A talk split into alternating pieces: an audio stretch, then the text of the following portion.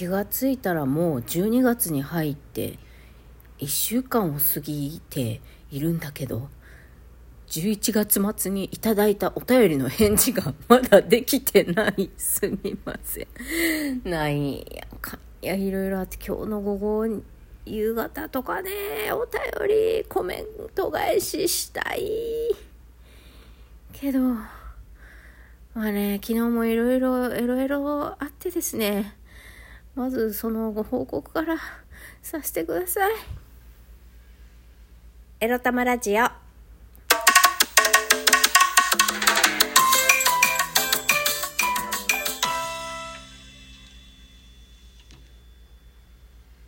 皆様、おはようございます。相変わらず効果音のボリューム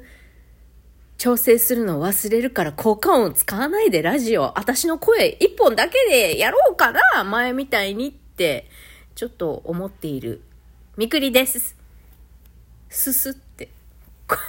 この番組では、借金待ち独女、うつのケアをしながらニャンズたちとのんびりイチャイチャ過ごしております。私、みくりが沖縄から日々いろいろいろいろ思うことを配信しております。はぁ、はぁ、息継ぎなしで言ったぜ。頑張った、私。そして寝起きだけど、えー、もう8時半を回っておりますので、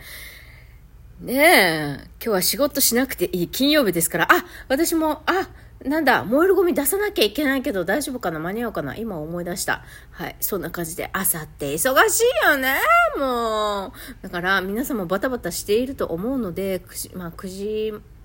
まあ、とりあえず、収録、さっさと進めていきます。その前に、お便りいただいております。愛知さんから、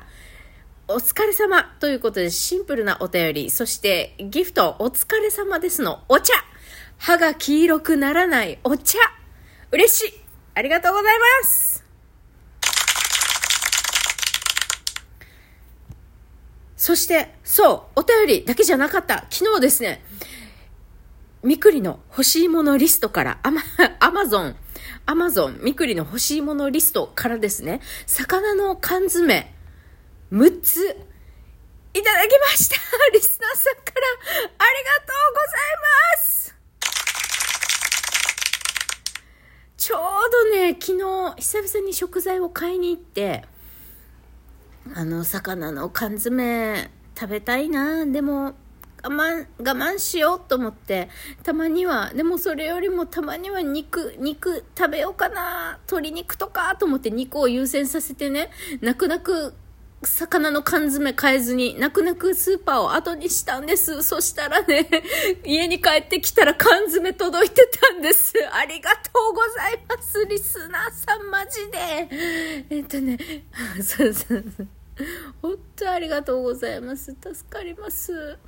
でね、もうこのギフトだったり、欲しいものリストからのね、あの、物資の支援がもうどれだけ、もうどれだけもうありがたいか、もう身に染みる事件が昨日起こったんでございますよ。今日のテーマはこちら。役場が一方的に保護費を削りまくるので、不服申し立てをします。についてお話しします。そうなの。昨日ね、私の担当のケースワーカーさん、まあ、今年度いっぱいまでらしいんですけど、私を担当するのは、来まして、あの、9月から、保護開始の9月からね、今月までの、えー、っと、3、9、10、11、12、4ヶ月分の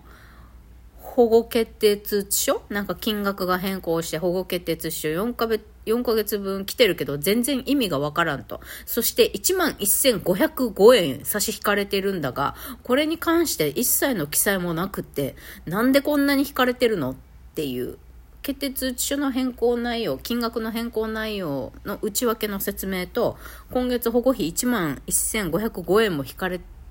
ているのなぜっていう大きな質問をしたんですね。そしたら、私が9月の時点、私、保護を申請した9月の時点って、えっと、まだ失業保険をもらってたんですよね。だからそれの分をがっつり段階的に引いているというのが、まあ、役場からの大まかな答えだったんですけど、で、これに関して、こちらから通知も何も出さないし、口頭でお伝えするのも忘れてましたで終わらされたんですよ。いやいや、ちょっと待てよと。で、このさ、うーんと、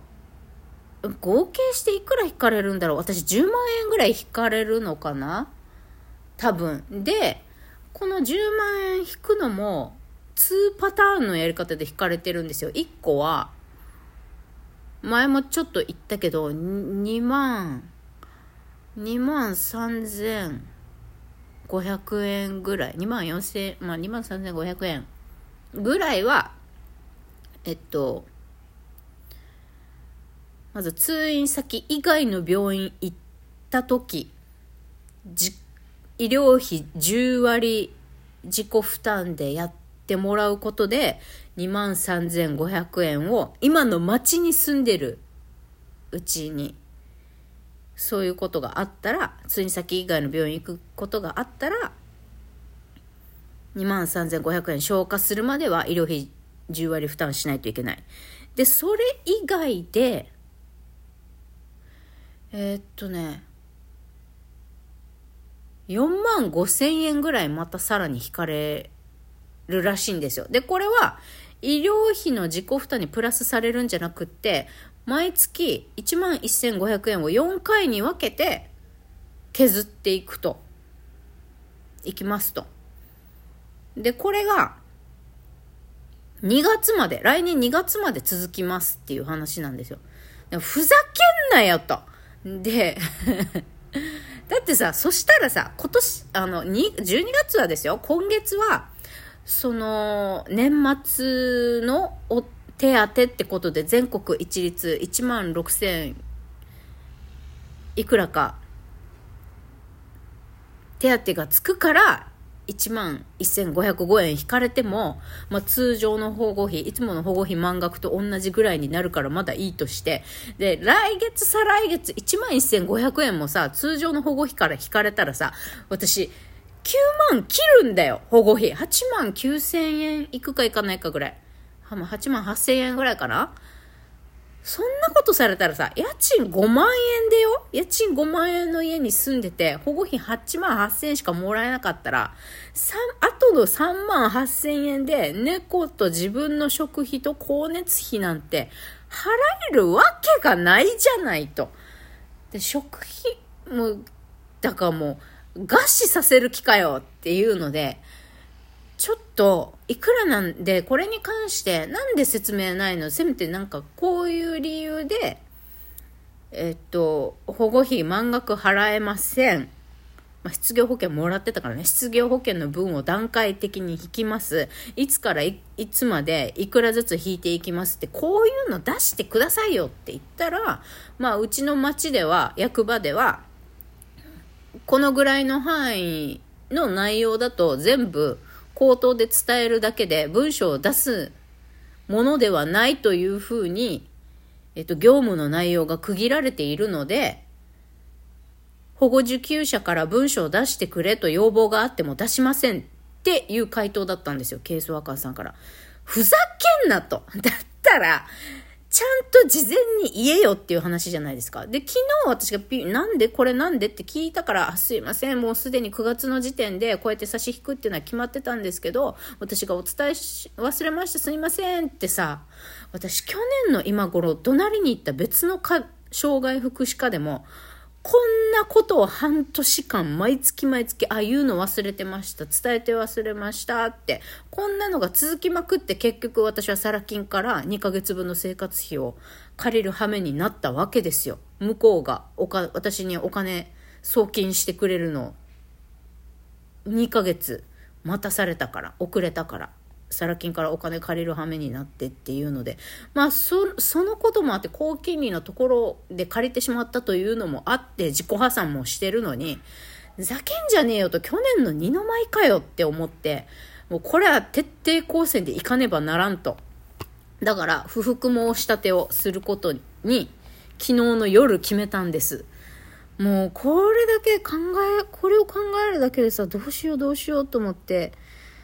考えるだけで、もう頭が痛くって、昨日ちょ、ちょっといつもより早めに寝たんですけど、で、またさ、この、支払った保護費に関して何か不服がある場合、不服申し立てができますっていうのは、毎月送られてくる決定通知書の下の方に書いてあるんですけど、で、これが、うーん、決定してから90日以内だったかな？に、不服申し立てをしなければ、もうこの後は一切対応しませんっていう風に書いてあるんですよ。で、私、保護費、9月からもらい始めてて、9月の分から、あの、不服があるんで、この説明もなしに一方的にどんどん引かれていく、10割負担決まりましたって一方的に告げられるだけなので、だから9月分に遡って言わなければならないとなると、今月の11日までに不服申し立てをしないといけないわけですよ。でも、この不服申し立てってさ、役場にやるの？沖縄県庁にやるのってそういうのも書いてなくてさ、もうわかんないから、とりあえず今日問い合わせて、もう今日のうちに、もう、不服申し立てをね、出して、もう、どうなるかわかんないけど、お金戻ってこないかもしれないけど、とにかく文章を出させるっていう、最低でも文章を出させるっていう目標にね、この説明のね、不服出させるために不服申し立てをする。それから、お願いだから、あの、引っ越しする前まで、家賃が今よりも下がるまで、お願いだから、今、ちょっと差し引くの待ってくれっていう交渉をね、えー、役場にしたいと思います。もう当にね、お役所って、もうそんなんで意味わかんねえよ。困るんだよ。ちゃんと説明してくれよ。つっても、まあ、こっちのやり方でやりますからのさ、一方、一点張りでさ、ほんと腹立つわ。もう恨みがどんどん増しちゃう。増しちゃう。まあでもこれを解消するためにね、戦いたいと思います。いってらっしゃい